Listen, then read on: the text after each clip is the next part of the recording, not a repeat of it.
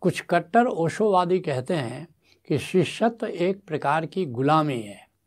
आप क्या कहते हैं? आओ पहले जानते हैं गुलाम कौन है। गुलाम की तीन मुख्य पहचान है।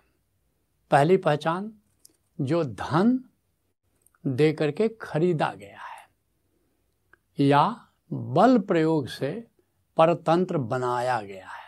ये गुलाम की पहली पहचान है। दूसरी पहचान क्या है? जो आजीविका के लिए अपने मालिक पर, अपने खरीदार पर पूरी तरह निर्भर है। उसकी रोजी रोटी अपने मालिक से चलती है। तीसरी पहचान क्या है? जो मालिक को छोड़ने के लिए स्वतंत्र नहीं है। वो अपने मालिक को छोड़ना चाहे तो नहीं छोड़ सकता। क्यों? क्योंकि वो खरीदा गया है। क्योंकि वो गुलाम है। तो अब शिष्य की यात्रा छात्र से शुरू होती है। तो आओ पहले जानते हैं कि तब छात्र क्या है। जानते हैं कि छात्र कौन है। क्योंकि वहीं से फिर शिष्य की यात्रा शुरू होगी। फिर शिष्य और गुरु के संबंध को हम जानेंगे। तो ये दो मुख्य पहचान है छात्र की। क्या पहचान है? पहला, पहली पहचान क्या है? जो जिज्ञासु है, अर्थात जो बौद्धिक ज्ञान का इंटेलेक्चुअल नॉलेज का पिपासु है। और दूसरी पहचान क्या है? जो ग्रंथों या शिक्षकों के माध्यम से वाचक ज्ञान ऑब्जेक्टिव नॉलेज प्राप्त करना चाहता है, अर्जित करना चाहता है। ये पहचान छात्र की है। तो अब आओ जानते हैं शिष्य को जानने के पहले, एक और शब्द को जानना बहुत ज़रूरी है। इसके पहले कि हम शिष्य को जाने या सगुरा को जाने, हम जाने कि निगुरा कौन है। निगुरा की तीन मुख्य पहचान है। क्या पहचान है? पहली पहचान क्या है? जिसका कोई आध्यात्मिक गुरु नहीं है। पहली पहचान है। दूसरी पहचान क्या है? जिसने कभी गुरु द्रोह किया है।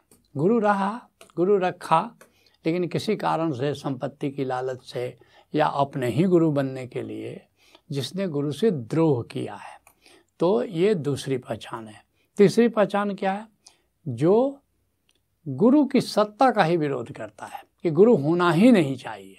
गुरु की सत्ता के विरोध में कार्य करता है या गुरु की सत्ता का जो विरोध करता है तो ये तीन मुख्य पहचान निगुरा की है। अब आओ मुख्य विषय पर आते हैं कि तब शिष्य या सगुरा कौन है? शिष्य किसको कहेंगे? या सगुरा, शिष्य और सगुरा एक ही बात है जिसका गुरु है। किसको कहेंगे? शिष्य की या सगुरा की चार मुख्य पहचान है। क्या क्या पहचान है? पहली पहचान, जो सीखने को राज़ी है। सीखने को जो राज़ी है। ये पहली पहचान है। दूसरी पहचान क्या क्या क्या है? जो अपनी मर्ज़ी से जुड़ा है। गुरु से गुरु तुमको मजबूरी में नहीं शिष्य बनाता है कोई। जो जैसे तुम किसी को प्रेम करते हो तो क्या प्रेम करने के लिए कोई मजबूर कर सकता है तुमको? तो दूसरी पहचान कि ये तुम्हारी अप, ये तुम्हारा अपना डिसीज़न है ये तुम्हारा अपना चुनाव है और कभी भी छोड़ने के लिए स्वतंत्र है क्योंकि तुम्हारा चुनाव है तुम्हारा प्रेम है जब चाहो तुम उसको छोड़ दो। तीसरी पहचान शिष्य की क्या है?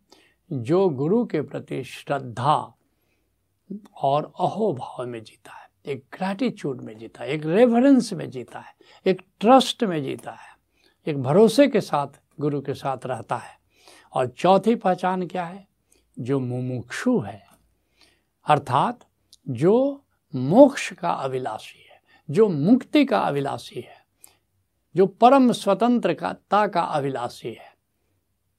जिसको अष्टावक्र जिसके लिए कहते हैं, तात स्वतंत्रता आखिरी योग है। या आखिरी योग है जो परम स्वतंत्र होना चाहता है, जो आनंदित होना चाहता है। ये मोक्ष के का अर्थ है मुक्ति, परम स्वतंत्रता, आनंद का जो अभिलाषी है।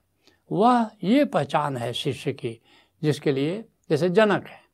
जनक अष्टावक्र का शिष्य होना चाहते हैं, वो गए हैं, किस अभिलाषा से गए हैं? कथम ज्ञानम? हे प्रभु, ज्ञान कैसे हो?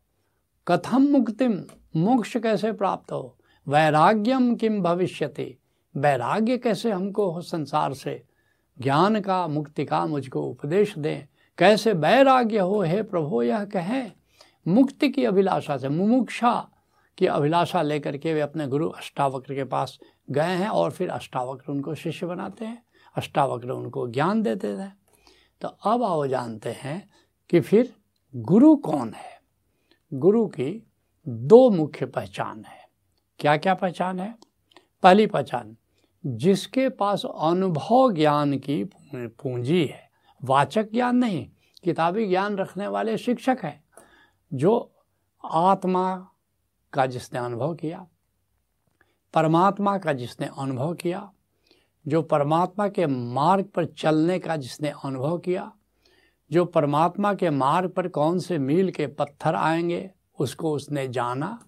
तो पहली पहचान है कि वह उसके पास अनुभव ज्ञान की पूंजी होनी चाहिए। बिना अनुभव ज्ञान के कोई गुरु नहीं हो सकता। और दूसरी पहचान क्या है कि जो अपनी पूंजी अपने शिष्यों के साथ शेयर करने को राज़ी है। बहुत लोग ज्ञानी हो जाते हैं। लेकिन सब अपनी पूंजी को शेयर करना नहीं चाहते और करते भी हैं तो सदपात्र के साथ शेयर करते हैं। जैसे कबीर साहब परम ज्ञानी हैं और धर्मदास को अपना ज्ञान शेयर कर रहे हैं तो क्या कह रहे हैं? धर्मदास तो है लाख दुगाई। कहते कि लाख बार तुमको कसम देता हूँ, ये सार वस्तु बाहर नहीं जाई। यह जो ज्ञान, ये जो सार तत्व, ये तत्व ज्ञान जो मैं तुमको दे रहा हूँ, इसको बाहर नहीं जाना चाहिए। ये गुप्त ज्ञान है तो गुरु की ये दो पहचान है। तो अब आओ जानते हैं, इस पृष्ठभूमि पर अब जो बात मैं कहने जा रहा हूँ, उसको तुम आराम से समझ पाओगे कि गुलाम और शिष्य में तब भेद क्या है। क्योंकि ये जो कट्टर ओशोवादी हैं, जिसको तुम कह रहे हो, वो शिष्यत्व को गुलामी कर रहे हैं। तो शिष्य और गुलाम में भेद क्या है? भेद है, जो पहला भेद है, ये है कि गुलाम परतंत्र है। गुलाम परतंत्र है, किंतु शिष्य परम स्वतंत्रता का राही है। उसकी राह ही परम स्वतंत्रता की है, उसकी खोज ही परम स्वतंत्रता की है। और दूसरा भेद क्या है? गुलाम मालिक नहीं बन सकता। जिसका वो गुलाम है गुलाम है और मालिक है, वो मालिक नहीं बन सकता। लेकिन शिष्य स्वयं ही संत या सदगुरु बन सकता है। जितने भी संत हुए, सब किसी न किसी के शिष्य थे। जितने भी सदगुरु हुए, वो किसी न किसी के शिष्य थे। तो जो शिष्य है, वह स्वतंत्र है। तो इसलिए, लेकिन गुलाम नहीं, स्वतंत्र है। लेकिन जो शिष्य है, वो संत बनने के लिए स्वतंत्र है। वो सदगुरु बनने के लिए स्वतंत्र है। इसलिए कबीर साहब ने लिखा है कि पारस में और संत में बड़ो अंतर हो जान। एक लोहा कंचन करे, एक करे आप समान। कहते पारस पत्थर, कहा जाता है कि पारस पत्थर के स्पर्श से लोहा सोना बन जाता है। लेकिन संत क्या करता है? कहते हैं कि पारस में और लोह में, पारस में और संत में बड़ो अंतर हो जान। एक लोहा कंचन करे, पारस क्या करता है? लोहा को सोना बना देता है। लेकिन वह करे आप समान। और संत जो है, वो अपना ही जैसा बना लेता है। सदगुरु जो है अपने शिष्यों को अपने ही जैसा बना सकता है। तो अब समझो, फिर ये लोग क्यों कह रहे हैं कि शिष्य तो गुलामी है? क्यों कह रहे हैं? तो ये जो शिष्य को गुलाम कहने वालों की मानसिकता क्या है? ये नौ प्रकार के लोग हैं जो कि शिष्य को गुलाम कह रहे हैं या शिष्य की निंदा कर रहे हैं या गुरु की निंदा कर रहे हैं। तो ये नौ प्रकार के लोग कौन कौन है? ये ये मैं तुमको बताना चाहूँगा। पहला वर्ग क्या? निगुरा।